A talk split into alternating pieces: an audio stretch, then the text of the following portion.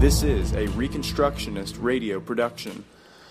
For more historical and contemporary abolitionist literature, please visit abolitionistlibrary.com. The voice strong as thunder will be heard across the land, calling to the magistrates to save our neighbor man, who wearing robes as black as sin stained our soil red.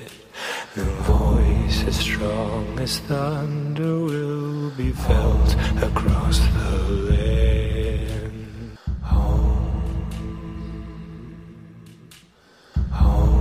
Narrative of the arrest, lynch law trial, and scourging of Amos Dresser at Nashville, Tennessee, August 1835. By the request of many of my friends, I republish the following narrative of my Nashville experience. On the first day of July, I left Cincinnati for the purpose of selling the Cottage Bible in order, from the profits of the sale, to raise funds sufficient to enable me to complete my education. The largest portion of my books was sent to Nashville by water. I took several copies of the Bible with me, besides a considerable number of the little work entitled Six Months in a Convent. In packing them into my barouche, a number of pamphlets and papers of different descriptions were used to prevent the books from injury by rubbing, intending to distribute them as suitable opportunities should present. Among them were old religious newspapers, anti slavery publications, numbers of the Missionary Herald, Sunday school periodicals, temperance almanacs, etc. At Danville, Kentucky, where a state anti slavery society had been organized some months before, and where the subject of emancipation seemed to be discussed without restraint, besides selling several copies of my books, I parted with a large share of my anti slavery publications. In traveling through the state, I distributed most of my temperance almanacs and other papers above mentioned, including a few tracts on slavery given to those who were willing to receive them. I gave none of these to any person of color, bond or free, nor had I any intention of doing so. Near Gallatin, in Sumner County, Tennessee, I sold a copy of Rankin's Letters on Slavery. I arrived at Nashville on Saturday, the 18th of July, and took lodgings at the Nashville Inn. The young men who accompanied me, in bringing into the house my books from the box of the barouche, omitted the anti slavery tracts and other pamphlets. Their being overlooked did not occupy the attention of either of us, and on a Monday morning the barouche was taken to the shop of Mr. Stout to be repaired. In the course of the day, Mr. S. remarked to his workmen, as he afterwards informed me, that perhaps as I came from Cincinnati I was an abolitionist.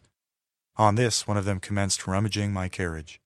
In the box he found, among the other pamphlets, a February number of the Anti Slavery Record, with a cut representing a drove of slaves chained the two foremost having violins on which they were playing, the American flag waving in the center, whilst the slave driver, with his whip, was urging on the rear. This added considerably to the general excitement, which I afterwards learned was prevailing in relation to slavery, and in a short time it was noised about that I had been circulating incendiary periodicals among the free colored people, and trying to excite the slaves to insurrection. So as soon as the report came to my knowledge, I went to Mr. Stout and explained to him how it was that the pamphlets had been left in the barouche. I then took into my custody the remainder of them and locked them up in my trunk.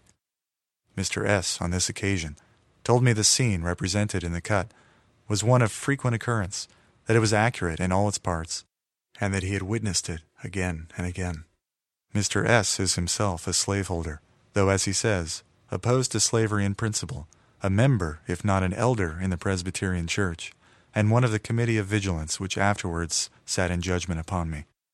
The excitement continued to increase, and it was soon added to the report that I had been posting up handbills about the city, inviting an insurrection of the slaves.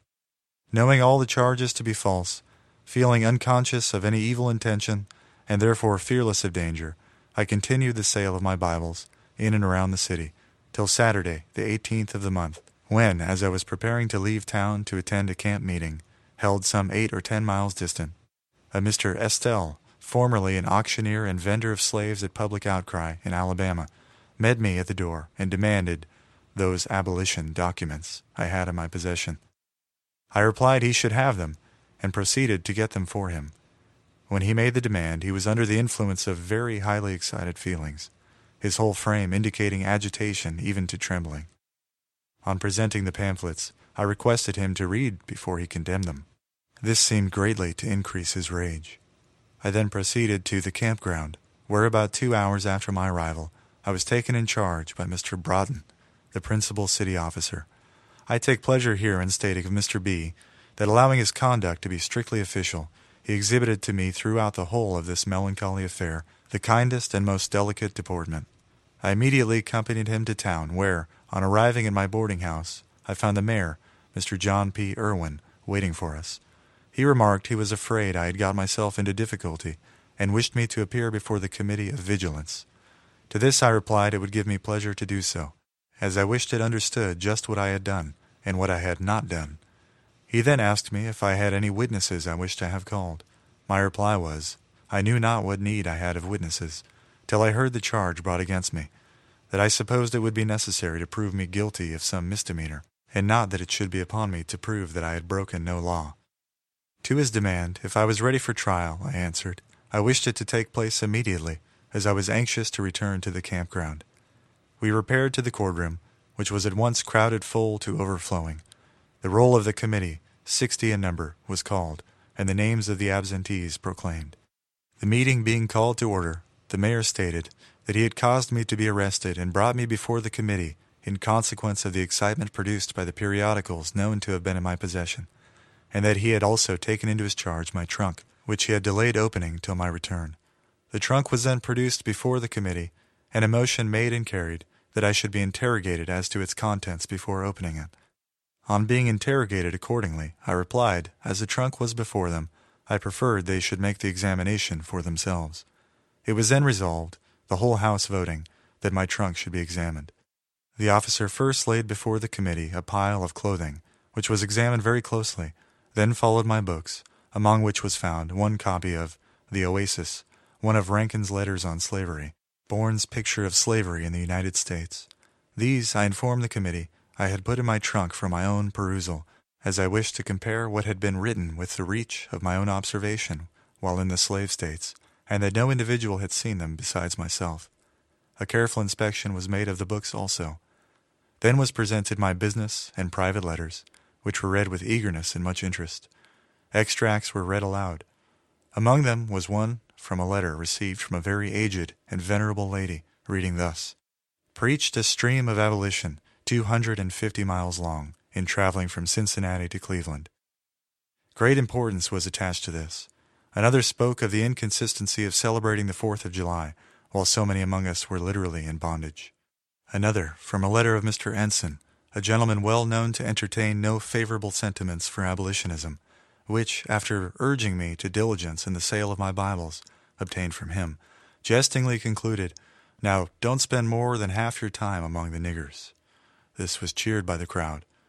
The last was from a letter of a friend of mine, a minister of the gospel, who remarked that on visiting his friends of the East, abolition had been the principal topic of conversation that day, and he had preached on slavery that night. Great stress was laid on these extracts, and I was questioned very minutely as to the authors of the letters. They labored much to prove I was sent out by some society, and that I was under the guise of a religious mission, performing the odious office of an insurrectionary agent. My journal was next brought in review, but, as it had been kept partly in shorthand and in pencil mark, the memoranda short and hastily written, it served them very little purpose. It was laid down again by the mayor, who had attempted to read it aloud, with this remark It cannot be read, but it is evidently very hostile to slavery. A witness now was called forward by whom it was proved that an anti slavery periodical of some kind had been left by some individual on the counter of the Nashville Inn. That it was left with a copy of the Cottage Bible at the time I arrived. On being questioned by me, it turned out to be a number of the Emancipator, used as an envelope or wrapper to the Bible. Other witnesses were called. But this is the substance of all they proved against me. It was conceded without hesitation on my part that I had sold a copy of Rankin's Letters in Sumner County, and that I had read to Mr. Case, at his request, the number of the A.S. record before mentioned, which he said contained nothing that any candid man, and especially any Christian, could gainsay. The chairman of the committee asked me if I remembered the places where I had circulated anti slavery tracts, thus, by the form of the question, as well as by his manner, making the impression that I had circulated them somewhere, and that the fact of my having done so was known to the committee. To this I replied, What I did, I did openly, that I had not distributed any anti slavery publications whatever in Tennessee, except the one above mentioned, and that, if any had been found under circumstances calculated to throw suspicion on me, it was a device of my enemies. On being interrogated as to my former connection with Lane Seminary, I informed the committee that I had been a member of that institution, as well as of the A.S. Society, formed there more than a year before, and that I had voluntarily withdrawn, and had received an honorable dismission from the same. A handbill was next produced, and I was asked if I had ever seen it. After having examined it, I replied I never had. I was then asked with a stronger emphasis if I was sure I had never seen a copy of it. I again replied I was sure I never had.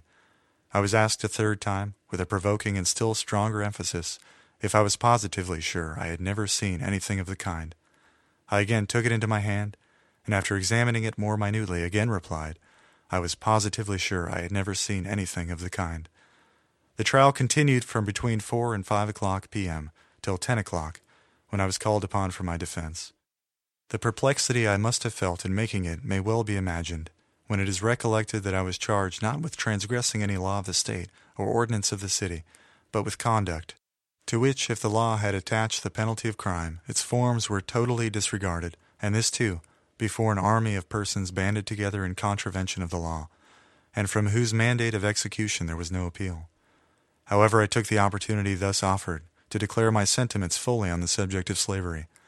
Whilst I told them I believed slaveholding to be inconsistent with the gospel, and a constant transgression of God's law, I yet said that in bringing about emancipation, the interests of the master were to be consulted as well as those of the slave, and that the whole scheme of emancipation contemplated this result that the slave should be put in possession of rights which we have declared to be inalienable from him as a man, that he should be considered as an immortal fellow being, entrusted by his master with the custody of his own happiness and accountable to him for the exercise of his powers, that he should be treated as our neighbor and brother.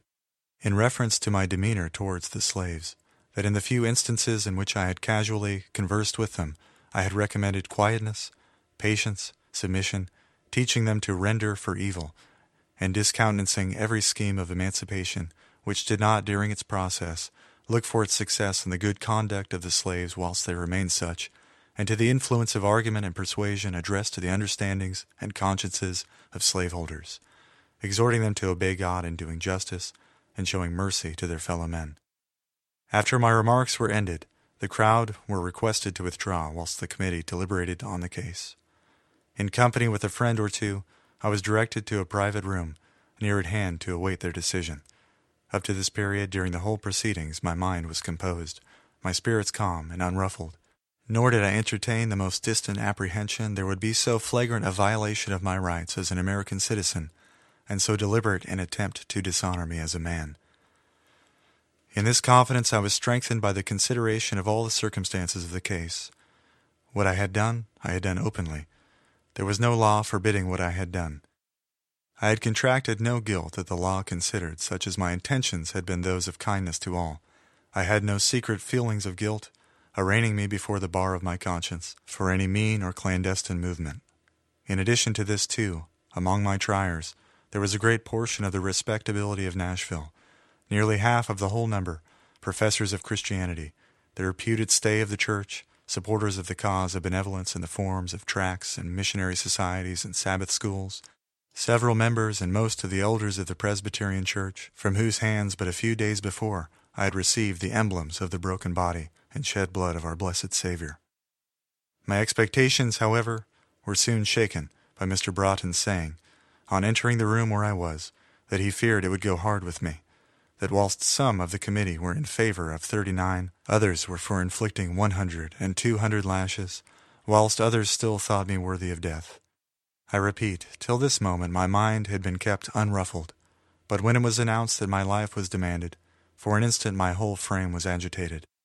But when I considered all the oppressions that were done under the sun, and beheld the tears of the oppressed, and saw that they had no comforter, and on the side of their oppressor there was power, but they had no comforter. and especially when I remembered that my blessed Jesus had laid down his life for me, it seemed a privilege, if demanded, to lay down my life for the brethren. Committing my cause to him who judgeth righteously, I again had perfect peace, and with patience and composure waited for the issue. My suspense was at length terminated on being summoned to hear the decision.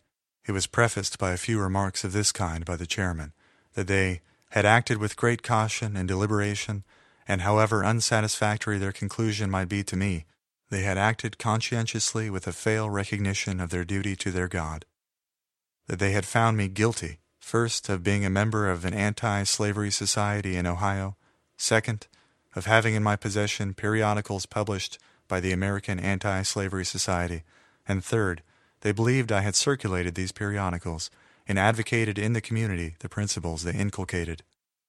He then pronounced that I was condemned to receive twenty lashes on my bare back and ordered to leave the place in twenty four hours.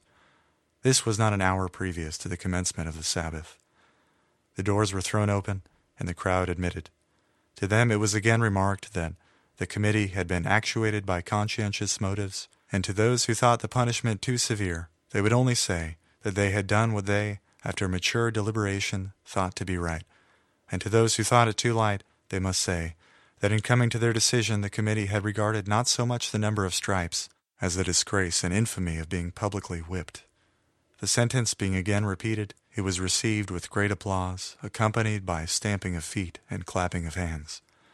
The chairman then called for the sentiments of the spectators in reference to their approbation of the decision of the committee, desiring all who were satisfied with it, and would pledge themselves that I should receive no injury after the execution of the sentence, to signify it in the usual way. There was no dissenting voice. The chairman then expressed in terms bordering on the extravagant his high gratification of the sense of propriety that had been manifested in the conduct of the meetings, and that so much confidence was placed in the committee. The crowd was now ordered to proceed to the public square and form a ring. I had been assured that my trunk with all its contents, as they were taken out, should be returned to me. But while the crowd were leaving the house, Mr. Hunt, editor of the Banner, and as I am informed, an emigrant from New England, where he was born, set himself busily to work to secure in his own hands my journal, sketchbook, business, and private letters, etc. By no one concerned in the whole proceeding was there so much exasperated feeling shown as by Mr. H. It was now displayed in the pale, death-like countenance, the agitated frame, the hurried, furious air with which he seized the papers and tied them up in a handkerchief, clenching them in his hands, and at the same time eyeing me with an intense yet vacant gaze, bespeaking not only rage, but a consciousness of doing wrong. Of my papers I have heard nothing since Mr. H. took them into his custody. I was told by Mr. Blank, of Boston, Massachusetts, who accompanied Mr. Hunt to the Southern States, that on their first sight of slavery, Mr. Hunt was so shocked by the cruelties and barbarities which his eyes saw and his ears heard, that he again and again repeated that he must return to New England. He could not live and be obliged to witness such shocking abominations. Vice is a monster of so hideous mien, that to be hated needs but to be seen, but seen too oft, familiar with her face, we first endure, then pity, then embrace. I entered the ring that had been formed. The chairman, accompanied by the committee, again called for an expression of sentiment in relation to the sentence passed upon me. Again the vote was unanimous in approbation of it, and again did he express his gratification at the good order by which the whole proceeding had been characterized. While some of the company were engaged in stripping me of my garments, a motion was made and seconded that I be exonerated altogether from the punishment. This brought many and furious imprecations on the mover's head, and created a commotion which was appeased only by the sound of the instrument of torture and disgrace upon my naked body. I knelt to receive the punishment, which was inflicted by Mr. Broughton, the city officer, with a heavy cow skin.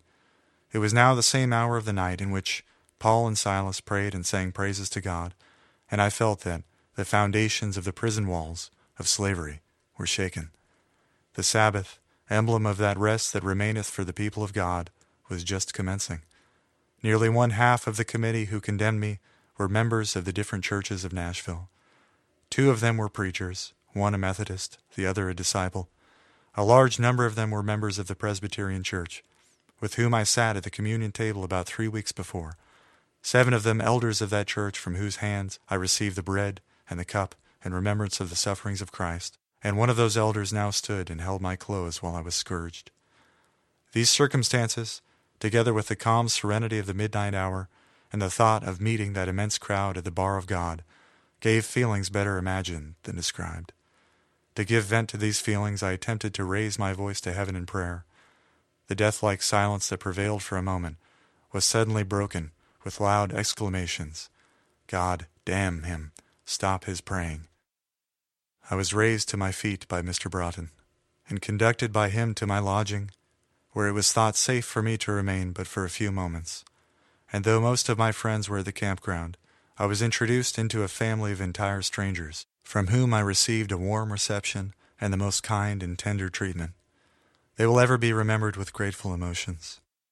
On the ensuing morning, owing to the great excitement that was still prevailing, I found it necessary to leave the place in disguise, with only what clothing I had about my person, leaving unsold property to the amount of nearly three hundred dollars, and sacrificing at least two hundred on my barouche, horse, etc., which I was obliged to sell. Of my effects at Nashville, I have heard nothing since my return, though I have frequently written to my friends concerning them. Amos Dresser, Cincinnati, August 25, 1835.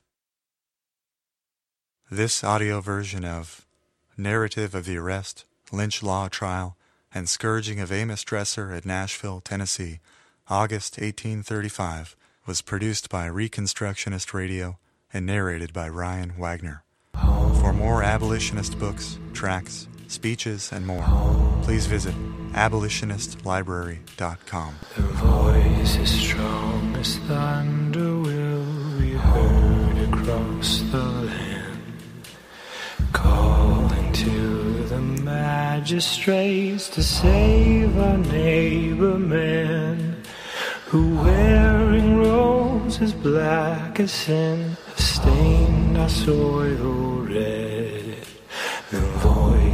Strong as thunder will be felt across the land.